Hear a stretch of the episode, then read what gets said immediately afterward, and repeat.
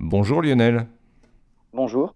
Alors aujourd'hui, vous allez nous parler dans cette chronique Science et Espace de l'origine de l'eau sur Terre. On a de nouvelles pistes?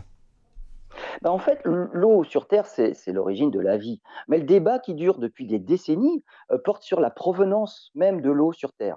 On s'accorde sur le scénario de la formation des planètes, sur le bombardement que chaque corps a subi depuis la formation du système solaire il y a un peu plus de 4,5 milliards d'années.